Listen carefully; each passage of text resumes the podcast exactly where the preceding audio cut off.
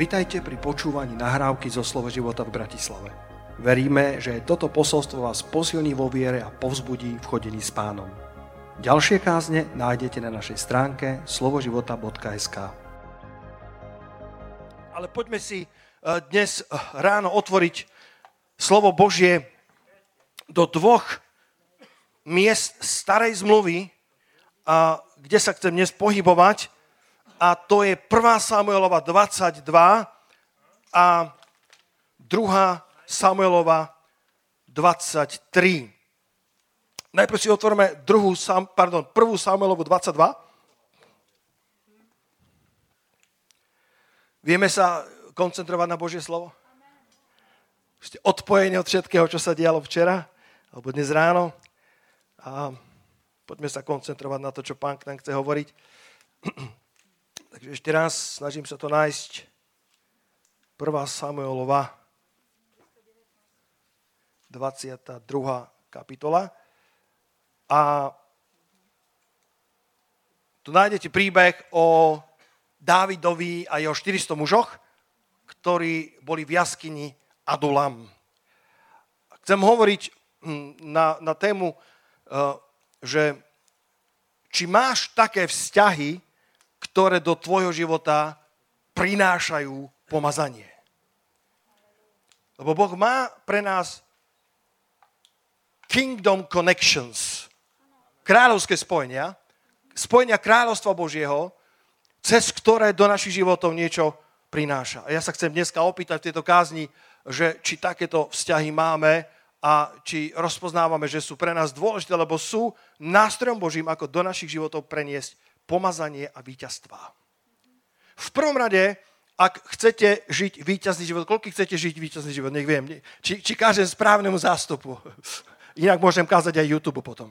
Tam určite chcete víťazstvá. A, ale ak ste tu a chcete víťazstvá a chcete viac pomazania, tak prvá vec, ktorú musím povedať je, že to nedostanete od človeka.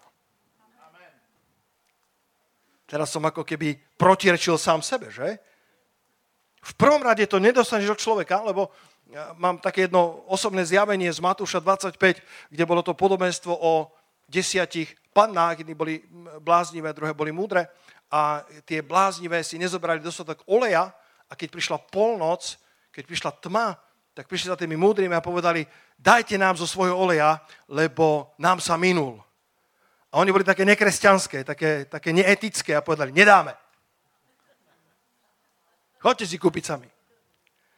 Vždycky som to čítal také zvláštne, že tie múdre pany mali byť ako keby charakterné a mali povedať, jasne, nech sa vám páči, vezmite si, koľko nechcete. Ale oni povedali, nedáme. A Boží duch mi ukázal, skúmajte, či, či to sedie vo vašom duchu, mi ukázal, že, že určité veci nedostaneš od človeka, len od Ježiša. Ten olej symbolizuje to pomazanie Svätého Ducha. A povedali, nedáme, potrebujete si kúpiť od samotného Pána. Takže v prvom rade pomazanie, víťazstvo ti nedá človek. Ten najlepší apoštol, kazateľ, pastor, brat v Kristu, ale jediný Ježiš. Ale sú určité veci, ktoré ti Boh chce odovzdať cez ľudí, ktorí tie veci nosia. A v prvej Samuelove dvadsaťdva čítame fascinujúci príbeh o, o, o zrode Dávidových hrdinov. Určite ste čítali, ak, ak ste čítatelia Biblie, že, že existuje niečo, čo sa nazýva, že Dávidovi hrdinovia. Čítali ste? Dávidovi hrdinovia, ktorí robili obrovské divy.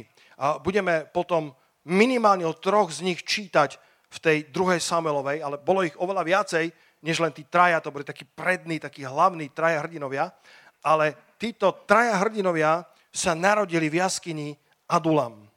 A tak odišiel Dávid odtiaľ a obrátil sa útekom do jaskyne Adulam. Keď počul o tom jeho bratia, dcery do mojho otca, zišli ta za ním a zhromažďovali sa k nemu všetci takí, ktorí boli v nejakej úzkosti, ako aj všetci, ktorí boli zadlžení, i všetci, ktorí mali horkosť v duši a bol nad nimi vojvodcom a bolo s ním tak asi štyristo mužov. To bola Dávidova cirkev. Ja mám lepšiu cirkev, halelujá. Ale Dávidova cirkev pozostávala z ľudí, ktorí na tom boli veľmi zlé.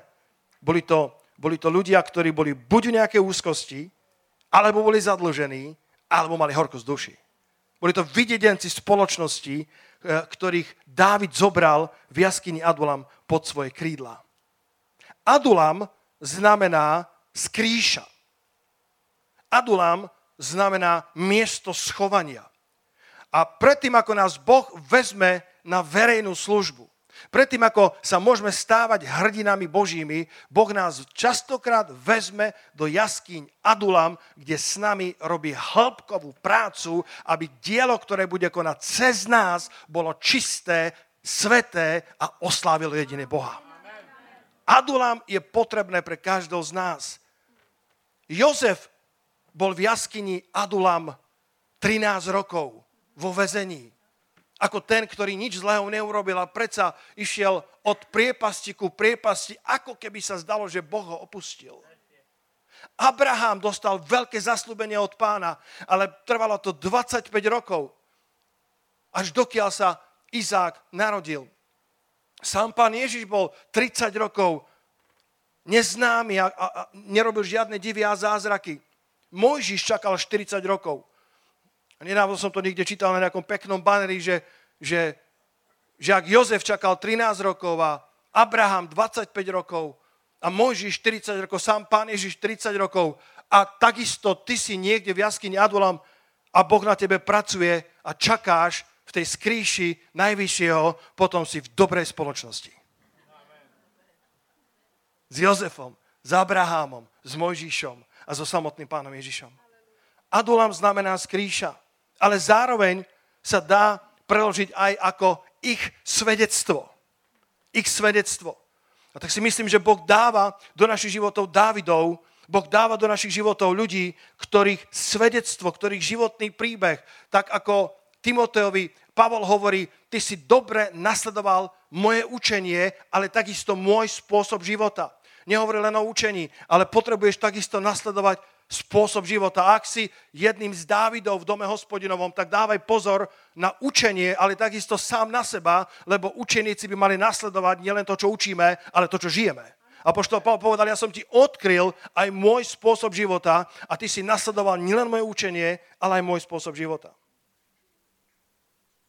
Boh má zmysel pre humor, lebo z týchto štyristo videdencov spoločnosti, ktorí boli buď v nejakej úzkosti, alebo boli zadlžení, alebo mali horkosť duši, urobil slávnych hrdinov Dávidových. Bratia a sestry, dnes, keď pozerám na túto jaskyňu Adulam, tak tu vidím veľa hrdinov Dávidových. Dobre, kážem dobre, lebo ešte to len prichádza. Ešte, to, ešte, ešte mám štyridsať minút, vieš, Ivan, to nemôže byť hneď. Ešte mám štyridsať minút. Boh tu má veľa Dávidových hrdinov, halelúja. Boh tu má veľa takých, ktorí sú možno niekde skrytí, sú niekde v skrýši najvyššieho. Povieš si, Pane, trvá to už príliš dlho, ale si v dobrej spoločnosti s takým, ako bol Abraham, Jozef, s takým, ako bol Mojžiš, samotný Pán Ježiš a Boh niečo v tebe koná tak, aby keď jedného dňa povie, je čas, aby si vyšiel zo svojej jaskyne a mohol byť môjim hrdinom, aby si dobre zvládol svoje hrdinstvo pre Božie kráľovstvo. Aby si nezlyhal, aby si nesklamal kráľa kráľov, nesklamal samého seba, alebo ľudí, ktorí ti dôverovali. Pavol povedal, že už viac nepozná ľudí podľa tela, ale podľa ducha. Pavol povedal, ja už neznám niekoho podľa tela. Čo, čo, čo, akú máš ty obálku na sebe, aké máš PhD na sebe, aký máš sociálny status, čo si dokonca kedy urobil pre Pána, to nie je to, podľa čoho ťa poznám, ale podľa ducha. Podľa toho poznávam ľudí. Nedaj, nedaj sa pomýliť ľudskými obalmi. Nenechaj sa oklamať. Neodpisuj ľudí príliš rýchlo a nevynášaj nad nimi súdy. Lebo Boh vidí v každom jednom potenciál Dávidových hrdinov. Každý jeden. Možno dnes si zadlžený. Možno dnes máš horkosť duši. Knižočku od Yonggi Cha o jeho cirkvi, ktorá sa volá More than Numbers. Viac ako čísla.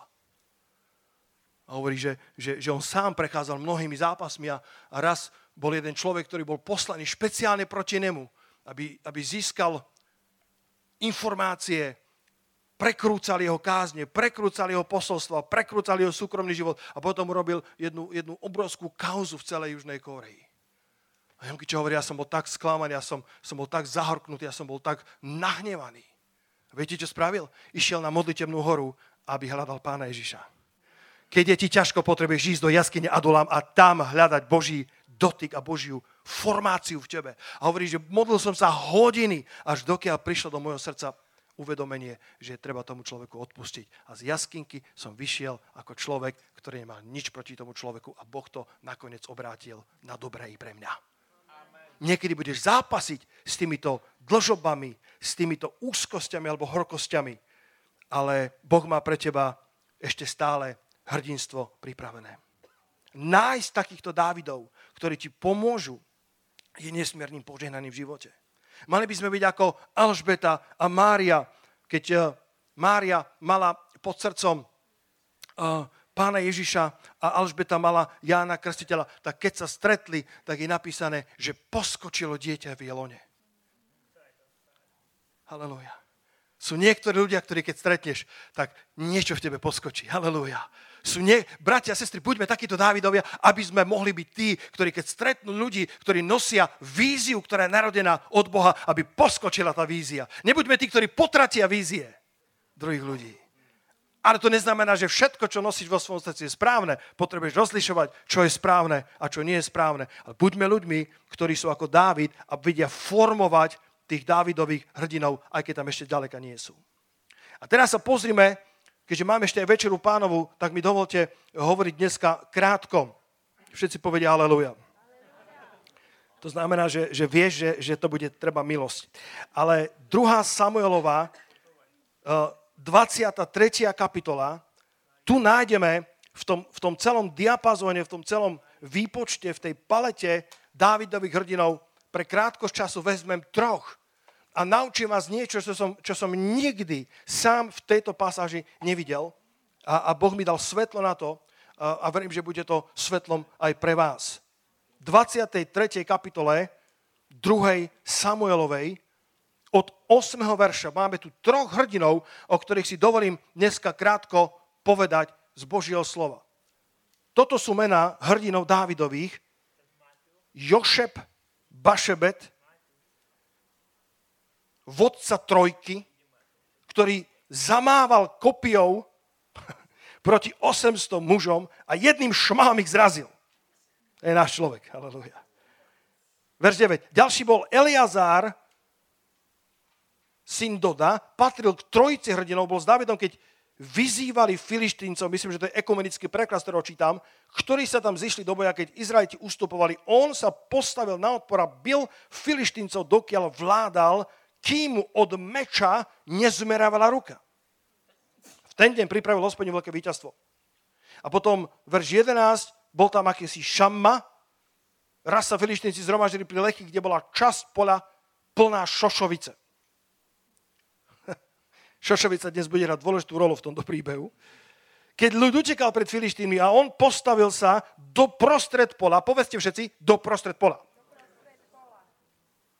Postavil sa do prostred pola, obránil ho a Filištíncov porazil. Tak pripravil Hospodin veľké víťazstvo. A chcem dnes hovoriť o týchto troch mužoch v obrátenom poradí, pretože ten pravdepodobne najslávnejší z nich bol ten prvý. A dovolím si povedať, že tá postupnosť toho, ako Boh nás formuje v jaskyni Adulam, začína Šamom. A ten Šama, to je verš jedenásty, keď bola tá to pole plné šošovice ohrozené Filištíncami. A toto prvé, čo urobil Šama, nazvem osobné víťazstvá. Ak si píšete poznámky, bude dobré, lebo dneska poviem niekoľko myšlienok, ktoré stoja za to, aby si ich zapísal. Osobné víťazstvá. Šama sa dá preložiť ako prítomný alebo spustošenie. Šama bránil pole plné šošovice. Keby aspoň bránil pšeničné pole. Keby aspoň bránil pole diamantov. Ale pole šošovičné, ktorý, ktoré si Šama rozhodol, že treba brániť. Vyzeralo bezvýznamné. Ale moja myšlienka je, že hrdinovia začínajú v malom. Boh ťa bude viesť k tomu, aby si chránil aj niečo, čo sa iným môže zdať bezvýznamné. Preto je napísané, nepohrdaj dňom malých začiatkov. Aj Pavol bol na začiatku osobne neznámy zborom v Júdsku. Apoštol Pavol. A potom, keď sa hádal s helenistami, potom, keď bol, bol takým horlivcom, prinášal veľký rozruch do Božieho domu, do Božieho kráľovstva. A potom v skutky deväť tridsaťjeden čítame, že keď ho konečne vyslali do Cezareje a do Tarzu, tak zbory po celom Júdsku a po Galilei a Samárii mali pokoj vzdelávajúca a chodiac v bázni Pánovej a rozhojňovali sa techou Svätého Ducha. Pavol bol horlivec, ale bol ešte veľmi nezrelý človek. Môže mať Božie povolanie, môže mať na sebe ruku Pánovu, ale Boh od teba takisto vyžaduje zrelosť. Pavol pravdepodobne vo svojej horlivosti prinášal aj veľa rozporov do Božieho domu, prinášal veľa hádok do Božieho domu a tak keď konečne ho vyslali do Cezareje, tak, Pavol ho, tak písmo hovorí, Lukáš, ktorý to zapísal, a konečne mali zbory pokoj. Je to potenciálny mladý služobník, ale vďaka Pánovi, že ste ho vyslali do Cezareje. Kedy si jeden, jeden služobník, ktorého sme si veľmi ctili, tak... tak veľmi túžil, mal na srdci ísť do misiu do Bangladéža, on bol inak pastorom a, a všetci z takých tradičných zborov ho veľmi pozbudzovali, choď do toho Bangladéža, lebo oni sa ho chceli zbaviť. Halelúja, len choď, Boh ťa volá do Bangladéža. Tak Pavol, keď odišiel do Cezareje, tak, tak sa mi zdá, že nám, že nám Boží duch zanechval tú konotáciu, že napriek jeho povolaniu, napriek, jeho, napriek milosti Božej, ktorá bola na ňom, Pavol bol ešte stále nezrelý človek a zbory mali konečný pokoj, aby sa mohli vzdelávať a rozhoňovať sa v Duchu Svätom. Pavol mal na sebe autentické povolanie, dve tretiny novej zmluvy v sebe nosil a predsa aj jeho Boh musel formovať. Pomazanie začína našim charakterom. Amen. Halelúja. Amen. Ak si mám vybrať medzi pomazaním a charakterom, čo si vyberiem? Charakter. Charakter. Ak si mám vybrať, nemusím si vybrať, ale ak by som si mal vybrať, ak si mám vybrať spolupracovníka, ktorý je pomazaný alebo charakterný, vyberiem si charakterného. Lebo pomazanie Boh môže dať komukoľvek. V Biblii čítame, že Boh prehovoril cez ústa oslice. Boh niekedy prehovoril cez teba? Halelúja, nič veľkého. Boh vie prehovoriť cez, ho, cez kohokoľvek. Bo, bo, boh, si vie, boh si vie použiť uh, ľudí, ktorí...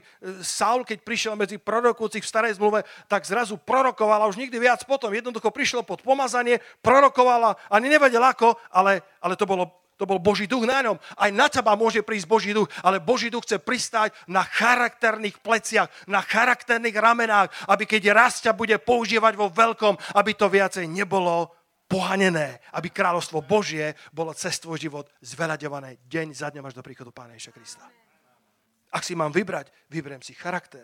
Budem pracovať na charakter, lebo charakter je niečo, na čom spolupracujem s Duchom Svätým. Dary sú niečo, čo dostávam bez toho, že by som to zaslúžil. Prečo sa chválite darmi, ako keby ste ich neboli dostali? Dostali sme ich, takže čím sa máme chváliť? Boh, boh chce zo mňa prehovoril o... Neužitočný sluha som. Boh cez, ňom, cez mňa niekoho uzdravil. Nemá to nič spoločné so mnou. Ak niekoho uzdravil, tak je to napriek tomu, že to bolo cez mňa. A nie kvôli tomu. Jemu patrí sláva. Môžeme dať jeden veľký potles Pánovi Ježišovi. Halelúja. Jaskyňa Adulam. Šamma. Ako ten, ktorý je prítomný. Ako ten, ktorý sa učí chrániť aj blbé, nepodstatné šošovicové pole. Ktorý sa učí chrániť to málo, čo ho Boh volá. Možno by si chcel chrániť pšeničné pole, alebo by si chcel byť zodpovedný za diamantové pole. A Boh hovorí, chcem, aby si sa postaral o, pšen- o-, o šošovicové pole. Povieš si, pastor, ja patrím na pódium. Možno áno. Možno áno. Ale možno, že práve teraz máš chrániť šošovicové pole. Možno práve teraz ťa Boh volá, aby si bol medzi uvádzačmi. Ľudia, som povedal, som myslel, že poviete halleluja na to. To je veľká služba. Uvádzať je veľká služba. Povedzte amen na to. Uvádzať je veľká služba. Ke, keď chceš hodnotiť, keď chceš hodnotiť aerolinky, tak nikdy nestretneš riaditeľa aeroliniek. Niektorí áno. Ale bežne nie, ale hodnotíš ich podľa toho, aká služba sa ti dostala v tom lietadle. A ty si prvý kontakt pre ľudí, ktorí k nám prichádzajú, tam, čo pracujete v kaviarni, alebo vy, ktorí slúžite a vítate ľudí na tomto mieste. Vaša úloha je veľmi dôležitá. A keď ťa Boh vidí verného v mále, ustanoví ťa nad mnohým. Takže šošovicové pole pre mňa to symbolizuje osobné víťazstvá. Musíš byť prítomný. Nesmieš sa schovávať. Nesmieš hádzať zodpovednosť na niekoho iného. Prítomný znamená, že sa postavíš do prostred toho pola. Že sa postavíš do prostred možno nepodstatného pola pre niekoho iného, ale Boh ťa volá, aby si strážil svoju sexualitu. Včera sme mali stretnutie pre e, mužov, raňajky pre mužov, kde sme o tom hovorili. Je čas, aby bratia zvíťazili aj v tejto oblasti. Povedz amen na to. Amen. Aby si strážil dobre túto oblasť, aby ťa raz Boh mohol postaviť nad mnohým. Je dôležité, aby si bol podriadený autoritám. Je dôležité, aby nebola rebélia v tvojom vnútri. Povedz, to je šošovicové pole. A Boh hovorí, chráň ho. Chráň si svoje srdce. Daj pozor, ako sa správaš k autoritám, aj keby neboli férové voči tebe. Som to spomínal, keď pred rokom sme mali World of Life Europe retreat pre pastorov, služobníkov z celej Európy. Tak mi zavolal Rune Borgso, ktorý vedie toto hnutie spolu s Joakimom Lundqvistom a povedal, že má na srdci, aby som kázal v piatok večer. Bratia, si neviem, či ma poznáte, ale ja sa nikam netlačím. Ja som šťastný v Bohu. Ja nemám nikomu čo dokazovať. Ja som spokojný. Keby som už nikde, nikde nekázal, ja som stále šťastný Boží syn. Ja stále ľuďom svedčím. Viete, ja nesvedčím preto, aby som získal body. Ja ich ľúbim. Bol som, bol som si vymieňať, vymieňať olej uh, v aute, lebo treba to tu a tam urobiť, že? Uh, tak som si bol vymieňať olej a jedna pani tam bola s takou malou Fiatkou, ale novou, päťstovkou. A, a ja s každým sa tam do rečí. A pán mechanik nevedel uh, prísť na to, že to bola tzv. Robotická prevodovka. Ani to som v živote nepočul. Je manuálna, potom je automatická a toto bola robotická. Tak sa, tak sa jej pýtam, že či to chodí na miesto, nie, či, či to má robota v sebe, tak sa strašne smiala. Ale nefungovala jej prevodovka a potom zistili, že tá robotická má nejakú špeciálnu nádržku, kde musíš dolievať olej. A potom zistili, že tam má málo oleja. A to ale ako keď spustíš, tak som prišiel a hovoril, viete, ja som veriaci človek. A keď máte málo oleja, viete, olej je symbol Svätého Ducha. Získal som jej pozornosť okamžite. Ono, ja chodím tiež do prírody, objímam stromy a hľadám ten olej stvoriteľa. Keby som bol hlúpy evangelista, tak poviem, to je herezia, sestra. Ale ja nie, ja som to pre v poriadku, ale viete, ten olej dáva iba Pán Ježiš Kristus. A mali sme fantastický rozhovor, kde som jej povedal podobenstvo v dvadsiatej piatej kapitole Matúša o, o desiatich panách a vyzval som ho k tomu, aby išla k písmu, aby išla ku Kristovi, ktorý je darca oleja, lebo bez oleja v robotickej prevodovke ti to bude vypadávať. Hoci čo použijem. Akýkoľvek kontakt, ak to Boh otvára, som tam a mali sme prekrásny rozhovor. Tá pani mala slzy v očiach a odchádzala ako keby na obláčku, že u automechanika ona najprv myslela, že ja som hlavný automechanik tam. Lebo som je začal radiť o aute a potom bola, nie, nie, ja som, ja som veriaci človek, ja som, ja som, pastor, som veriaci človek a mohol som jej priniesť to slávne evanjelium Ježiša Krista. Ja, ja, ja nemám ako keby dva svety, jeden nedelný a druhý pondelňajší. Ja žijem s Kristom deň za dňom. Ja chodím v oleji pomazania. Ja sa usilujem kráčať s Pánom, či ma ľudia vidia alebo nevidia. A to ťa Boh žiada v jaskyni Adulam, aby si bol verný aj tam, kde ťa nikto nevidí. Takže šošovicové pole a postavia sa doprostred toho šošovicého pola. Keď som hovoril o podriadenosti autoritám, tak ja som... Ja som odpovedal Runemu, ja bratu, ja myslím, že tam je oveľa viac lepších služobníkov, ako som ja. S radosťou prídem a budem vás počúvať. On, on mi napísal, predložme to pred Pána. Tým inými slovami chcel predlžiť obdobie, aby som na to povedal áno. Predložili sme pred Pána. A ja som sa modlil a Svätý Duch sa ma pýta, kto ťa o to požiadal? A hovorím, Pane Rune Borgso. Kto je Rune Borgso? Hovorím, môj vedúci World of Life Europe. Je tvojou autoritou? Hovorím, je, je pane. tak o čom rozmýšľaš? A v sekunde, kedy som povedal áno, prišlo pomazanie na mňa a do pár minút posolstvo, ktoré mám kázať. Lebo ja som podriadený autoritám. Podriadený autoritám. Šošovicové pole, ktoré sa možno nezdá byť voňavé, dôležité, a ty sa postav do prostred toho šošovicého pola. Šamma znamená prítomný.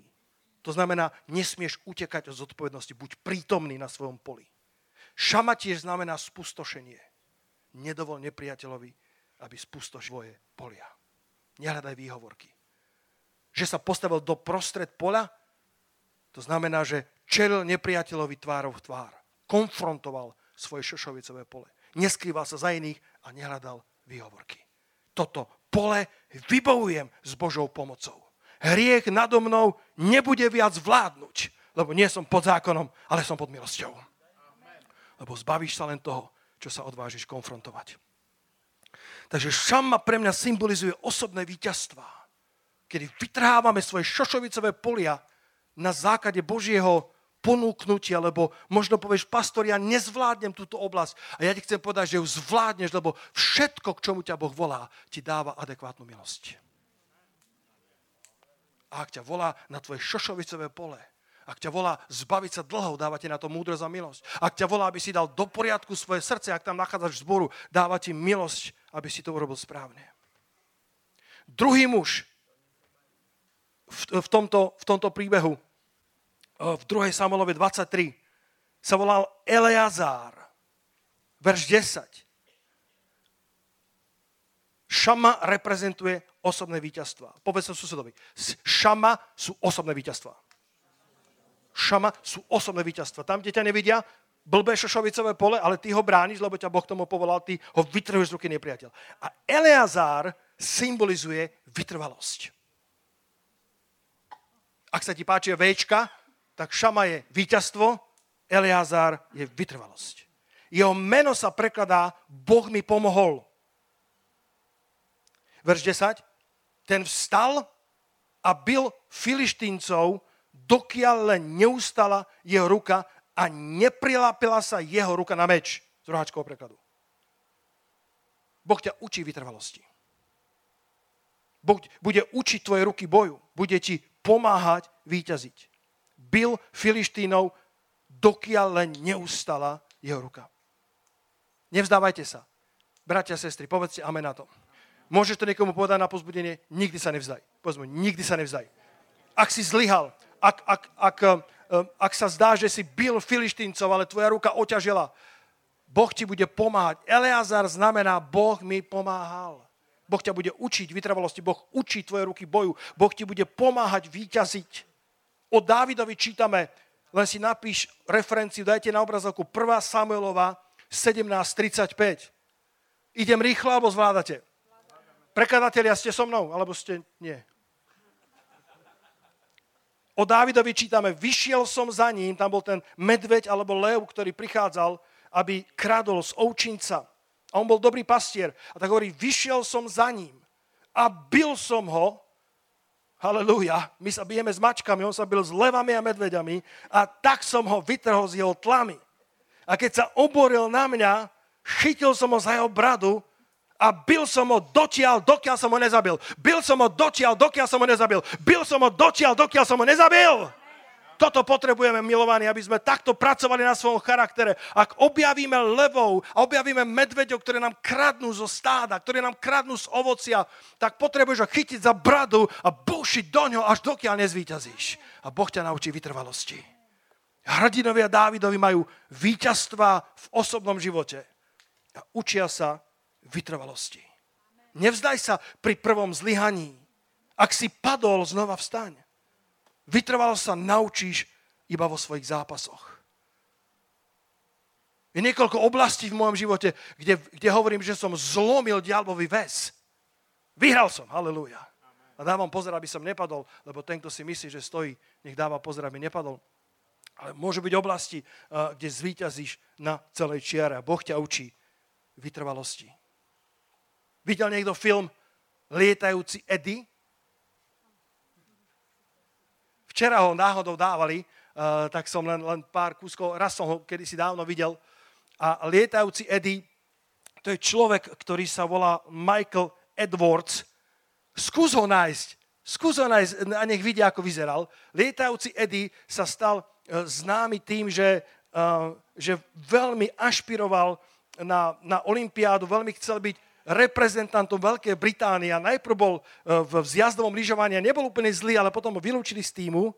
A potom to skúšal v jazdectve, vo volejbale, v džude, v zjazdovom, čokoľvek našiel, ale on mal totiž handicap, neviem, či mal polio, ako sa to povie, detskú obrnu v mladosti a, a mal, mal proste, nohy mal v takých tých...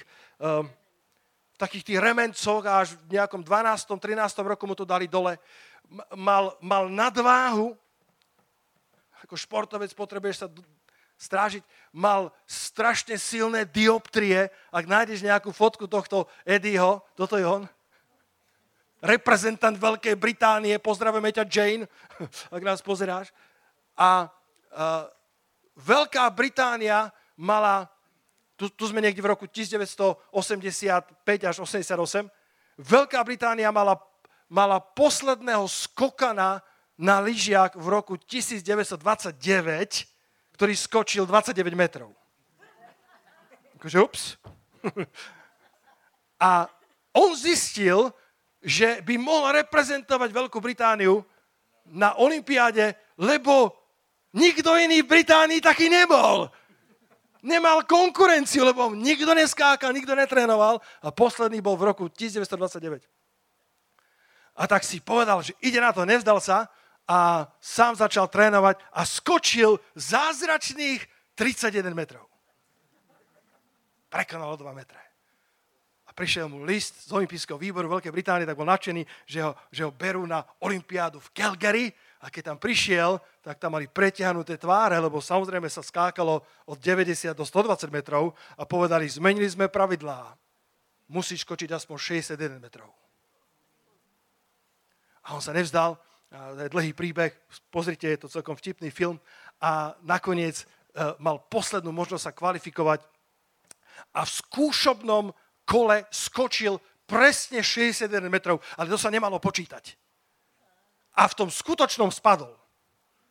Strašne bol nešťastný a nakoniec mu uznali aj tých šesťdesiatjeden metrov z toho skúšobného kola a nominovali ho, aj keď nechtiac, ale boli donútení na, na zimné olympijské hry v Calgary v roku devätnásť osemdesiatosem. Na mostíku sedemdesiatmetrovom aj deväťdesiatmetrovom skončil s obrovským prehľadom posledný. A vtedy, ak si pamätáte, bol legendárny Matti Nykänen, fínsky lietajúci Fín, ktorý potom prežil svoj život v alkohole a v party, ja neviem, či aj už nezomrel. A dnes si nikto nepamätá Mattiho Nykanena, ale na záver toho olympijského cyklu prezident Olympijského zväzu medzinárodného povedal, niektorí ste prekonali svetové rekordy, niektorí ste si vytvorili osobné maximá a niektorí ste dokonca lietali ako orly. Lebo Eddie bol lietajúci orol. A dodnes je to celebrita, dodnes je to človek, ktorý je ctený, pretože bol vytrvalý. Bratia a sestry, nevzdajte sa. Povedzte amen na to. Keď sa pánovi Ježišovi zjavil Mojžiš a Eliáš na hore premenenia, je možné, nevieme, čo, im, čo mu hovoril, je možné, že Mojžiš mu povedal, nikdy nepochybuj, aby si vošiel do zeme zasľúbenej. A ak mu Eliáš niečo povedal, tak mu možno povedal, nikdy sa nevzdaj. Nikdy sa nevzdávajte. Tak ako tento Eddie, ktorý, ktorý sa odmietol vzdať a nakoniec sa stal hrdinom Veľkej Británie. A ešte jedna myšlienka z tohto príbehu. Ten vstal a bil Filištíncov, dokiaľ neustala jeho ruka a dokiaľ sa neprilepila jeho ruka na meč. Meč je symbol na Božie slovo. Meč ducha, ktorým je Božie slovo. Ako veľmi potrebujeme bojovať boje Božie s mečom Božieho slova. Ak máš bojovať vytrvalé boje, tak potrebuješ byť dobre oboznámený s Božím slovom až tak, aby si mal prilepenú svoju ruku na meč Božieho slova. Náš sám pán, keď bol pokúšaný, tak odpovedal na pokúšenie nepriateľa slovami, je napísané. Mal ruku prilepenú na meč. Musíš dobre používať meč ducha. Nájdete si Židom päť, Židom päť trinásť, už nebudem dlho hovoriť, ale ešte pár minút, Židom päť trinásť, kde, kde je to napísané v takom, v takom negatívnom slova zmysle, ja to otočím na pozitívne, kde Pavol hovorí, že, že už dávno by ste mali zanechať mlieko Božieho slova a mali by ste sa hnať k dokonalosti, k tvrdšiemu pokrmu a hovorí, že by ste mali byť zruční a skúsení v slove spravodlivosti. Halelúja. Mali by ste si zamilovať Božie slovo v časoch jaskyne Adulam, kedy ťa pán schováva pod svoje krídla a nikto te nevidí, tak sa zamiluj do Božieho slova, aby si mal ruku prilepenú na meč Božieho slova. Takto bojuj svoje Bože, nie v tele, ale v duchu, aby si bol skúsený a zručný v Božom slove. Toto môžem kázať, nie? Toto je cirkev slova, života. Aleluja. To by sme mali byť skúsení v Božom slove, mal by si poznať Sväté písmo, mal by si ho vedieť ľahko citovať, mal by si ho používať vo svojich duchovných zápasoch. Mal by si sa stať zručným, obratným v používaní Božieho slova. Keď som spomínal Yonggi Cho, tak on, on raz v Upsale nám kázal, ako prvýkrát vyháňal zlého ducha z človeka. Počul niekto ten príbeh? Prvýkrát vyháňal démona človeka a, a trvalo to niekoľko hodín. A naháňali sa po stane. Ten duch v tom človeku naháňal Yonggi Cha a Yonggi Cho utekal pred ním. A, a prikazoval to, čo vedel, a nefungovalo. A po pár hodinách obidvaja boli unavení, aj ten človek, aj ten duch, aj Yonggi Cho. A tak si sadli, spotený, udýchaný, lebo ho naháňal. A Yonggi Cho sa pýta toho ducha, ktorý k nemu hovoril. Hovorí, prečo ťa nemôžem vyhnať? A ten duch odpovedal, to nikdy nezabudnem, lebo si greenhorn. Lebo si zelenáč. Lebo si začiatočník. Lebo ešte nie si obratný v slove. Lebo ešte nevieš, že keď sa niečo nedieje, keď niečo tvoje oči nevidia, tak si myslíš, že sa to nedieje. A ja viem, že sa to deje, ale ty nevieš, že sa to deje. A preto využívam tvoju absenciu zrelosti v tom, že nevieš, že tvoje slova majú moc. Oni majú moc, ale keďže nevieš, si zelenáč, tak potom nemajú moc a preto ťa naháňam. Ja keď som, ja keď som mal možnosť navštíviť niekoho, kto mal problémy s démonmi, spomínam si, ako dnes maminka sa obrátila, zavolala ma. A ja som netušil, kam som prišiel. A tá dievčina bola satanistka. A keď som sa začal modliť za ňu, začala ku mne hovoriť mužským hlasom. A ja už som nebol zelenáč, povedz halelúja.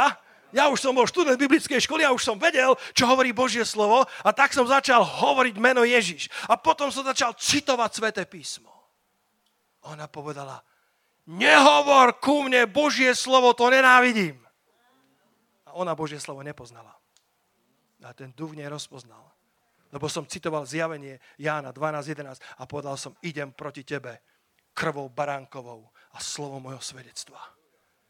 A ty vieš, že ja nemilujem svoju dušu až na smrť a preto ťa porážam skrze krv baránkovú, slovo mojho svedectva. Ona kričala, nehovor na mňa Božie slovo, to mi ubližuje. Kto z vás vie, že ma to posenilo hovoriť viac Božieho slova? Ale... Boh ťa vedie k tomu, aby si bol obratný, skúsený v Božom slove, aby si si prilepil svoju ruku k meču ducha. A takto bojoval Božie zápasy. A Boh ti bude pomáhať. To je Eliazár. Boh mi pomáha vo vytrvalosti. V tom, aby ťa formoval do zrelosti. A posledné V. Prvé bolo víťazstvo, osobné víťazstvo. Druhé bola vytrvalosť. Šamma, prítomný. Eliazár, Boh mi pomáha. A ten tretí, najzložitejší, Jošeb Baššebet. Aj taký môže ísť do neba. Sa prekladá ten, ktorý sedí v kresle. Alebo sú niektorí, ktorí hovoria, že správne by to malo byť Jašobeám, čo znamená ten, ku ktorému sa ľudia obracajú. To posledné V je vplyv. Keď, keď, keď ťa Boh naučí osobným víťazstvám a naučí ťa vytrvalosti, tak potom prichádza čas, kedy chce zväčšiť tvoj vplyv. Verš osem hovorí o tomto najprednejšom z tej trojky. Jošeb Baššebet, ten, ktorý sedí v kresle, ten, ktorý sedí v autorite, ten, ktorý je pozdvihnutý pánom, ten, ktorý sedí v kresle Ježiša Nazareckého alebo v jeho, v jeho lone, v jeho, v jeho pozícii autority. Raz, keď som bol mladý kresťan, mladý kazateľ, tak som raz kázal v takej rýchlosti a zrazu som povedal, ak chceš niečo povedať diablovi, tak to musíš napísať na podošu svojich topánok. Inak to nevie čítať. Lebo Boh nás vyzdvihol do podnebeských oblastí v Kristu Ježišovi. A tento, tento Jošeb Baššebet je ten, ktorý sedí v kresle, ten, ktorý vie o autorite, ktorú má. A potom ten, ku ktorému sa ľudia budú obracať. Verš osem hovorí, ktorý zamával kopiou proti osemsto mužom a jedným šmahom ich zrazil. osemsto mužov na jedno šmahnutie. Boh má pre cirkev väčší vplyv. Božia priazeň je, keď sa veci začnú diať preto, lebo pôsobí ruka Pánova. Kedy začneme niesť viac ovocia s menším úsilím. Bratia, sestry, prečo by sme tu v tomto zbore a v tomto národe nemohli snívať Božie sny? Prečo by sme nemohli snívať, že jedného dňa bude mať vlastnú budovu pre tisíc ľudí? Prečo by sme nemohli snívať, že tu môžu povstať takí podnikatelia, ktorí budú zamestnávať desiatky, ba stovky ľudí a ktorí budú schopní financovať misijnú prácu po celej Európe a po celom svete? Halelúja! Prečo by sme nemohli snívať, že Boh nás... Kto by kedy povedal, že v parlamente Slovenskej republiky budú doslova desiatky znovuzrodených kresťanov dnes? Naplnený duchom. Kto by kedy povedal, že je to možné v našom národe? A dnes ich tam máme. Verím, že Boh, ak budeme dobre zápasiť v osobných, v osobných zápasoch, získame osobné víťazstvo. Ak sa naučíme vytrvalosti a budeme zruční a skúsení v slove Božom, takže nám ruka sa prilepí na meč ducha, takže budeme obratní v tom, nebudeme zelenáči, ale budeme zrelí kresťania, tak Boh je pripravený dať nám Jošeb Baššebetov vplyv. Je pripravený dať, dať nám autoritu tak, aby sa ľudia k nám mohli obracať, lebo v nás uvidia Ježiša Krista, hovoriaceho, slúžiaceho druhým. Povedz amen na to. Halelujá. Boh má pre svoju cirkev pripravený väčší vplyv. Robert Kennedy povedal, počúvaj dobre, niektorí ľudia vidia veci len v takom stave, v akom sú. A potom si položia otázku, prečo to musí byť takto? Iní ľudia vidia veci v takom stave, v akom by mohli byť. A kladú si inú otázku. A prečo by to nemohlo byť takto? Kto by kedy tušil, že sa obráti Kanye West? Kto by kedy tušil, že Justin Bieber začne hovoriť o svojej viere veľmi radikálne a vokálne? Kto by kedy tušil, že najväčšie cirkvi sveta budú v Južnej Kórii, ktorá ešte pred šesťdesiatimi rokmi bola, bola buddhistická krajina s takou chudobou, že Yonggi Cho píše, že, že, že, že potkany, ktoré tam behali, boli veľké ako mačky. A ľudia zomierali po tisícoch. A dnes je Južná Kórea krajina, ktorá je prosperujúca a je tam tridsaťpäť percent znovuzrodených kresťanov. A päť z najväčších megacirkví, z dvadsať najväčších megacirkví, päť z nich je v Južnej Kóreji. Kto by kedy povedal? Sú ľudia, ktorí pozerajú na veci v takom stave, v akom sú a len plačú, prečo to musí byť takto.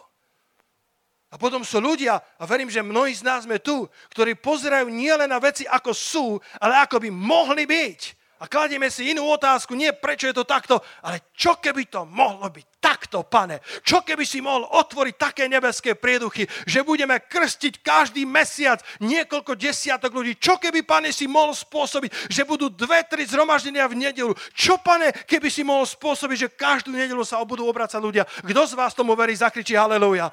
Prečo by sme len pozerali na to, čo je a pýtali sa s plačom a s pochybnosťami, prečo je to tak?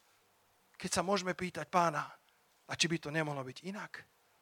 Daj, daj Lacko, moje, moje obrázky na záver, ako tie ženy, ktoré prichádzajú v Markovi v šestnástej kapitole verše dva a štyri, v prvý deň týždňa, skoro ráno, pri východe slnka, prišli k hrobu a hovorili si medzi sebou, kto nám odvalí kameň od vchodu do hrobu. Ale keď sa pozreli, videli, že kameň je odvalený. Kameň je odvalený. Keď ideme za Ježišom Kristom, tak mnoho kameňov, ktoré sú veľmi ťažké a nedokážeme ich odvaliť. A náš Pán nám pomôže, aby boli odvalené. V Helsinkách, ak poznáte, luteránska cirkev, mladí ľudia strašne túžili robiť prebudenia a tak ako luteránsky zbor požiadali Helsinki mesto, aby im dal pozemok. A dali im pozemok, len na tom pozemku bola obrovitánska skala, masív, ktorý sa nedal odstrániť. A, a tak si povedali, čo, Pane, spravíme? A Boh im dal nápad. Neodstránte kameň, ale urobte cirkev v ňom. A dnes môžeš pozrieť na internete, jedna z najväčších atrakcií Helsink je cirkev v skale, ktorá sa volá Rock Church of Helsinki. Nevedeli skalný masív odstrániť. A tak urobili cirkev v ňom. A dnes je to atrakcia, ktorá priťahuje mnohých ľudí. Prečo by sme nemohli rozmýšľať ponovom v tomto zbore? Prečo by sme nemohli veriť, že Boh robí viacej ako v deväťdesiatych rokoch? V našich časoch, bratia a sestry. Najprv Boh robí osobné víťazstva, Boh nás vedie chrániť šošovicové polia, Boh nás, boh nás vedie vysporiadať sa so vzburami, so starými, so starými hriechmi, ktoré, ktoré nám prinášajú hanbu a vinu a, a s nezrelosťou, kedy reagujeme v hádkach, kedy reagujeme ako, ako malé deti na piesku, ktorým zobrali malý bager alebo vedierko a, a, a, a, a, a ubližujeme všetkým naokolo. Boh nás vedie v osobných víťazstvách, aby sme doprostred tých pol, polí zastali a bránili tie polia pre Božie kráľovstvo. Zbavili ich Filištíncov. A potom nás vedie do vytrvalosti, aby sme sa naučili búšiť do nepriateľa, až dokiaľ nezvíťazíme, až dokiaľ mu nezlomíme väz v oblastiach, kde, kde víťazil on, aby sme sa stali skúsení, zruční v slove spravodlivosti. Vedeli dobre narábať mečom ducha. Nie proti bratom a sestrám, ale proti duchovným silám moci temnoty. A na záver, ak sme takto verní, tak Boh je pripravený dať nám vplyv, ktorý zamával kopiou proti osemsto mužov. A jedným šmálom ich zrazil. Keď ideme za Kristom, sú tam veľké kamene, ktoré nevieme odvaliť, ale máme oči upreté na Spasiteľa. Sme možno v jaskyni Adulama, všade je tma, ale bratia a sestry, v tej tme je vždycky svetlo Evanjelia, svetlo Ježiša Krista. Ak máme oči upreté na ňo, kameň bude odvalený. A dokonca Boh môže použiť tie nemožné situácie, ako ten obrovský skalný masív v centre Helsing, ktorý dostali od mesta, ale nevedeli ho použiť. A Boh si to použil na to, aby postavili cirkev v skalnom masíve. A dnes to priťahuje pozornosť miliónov. Rock Church of Helsinki.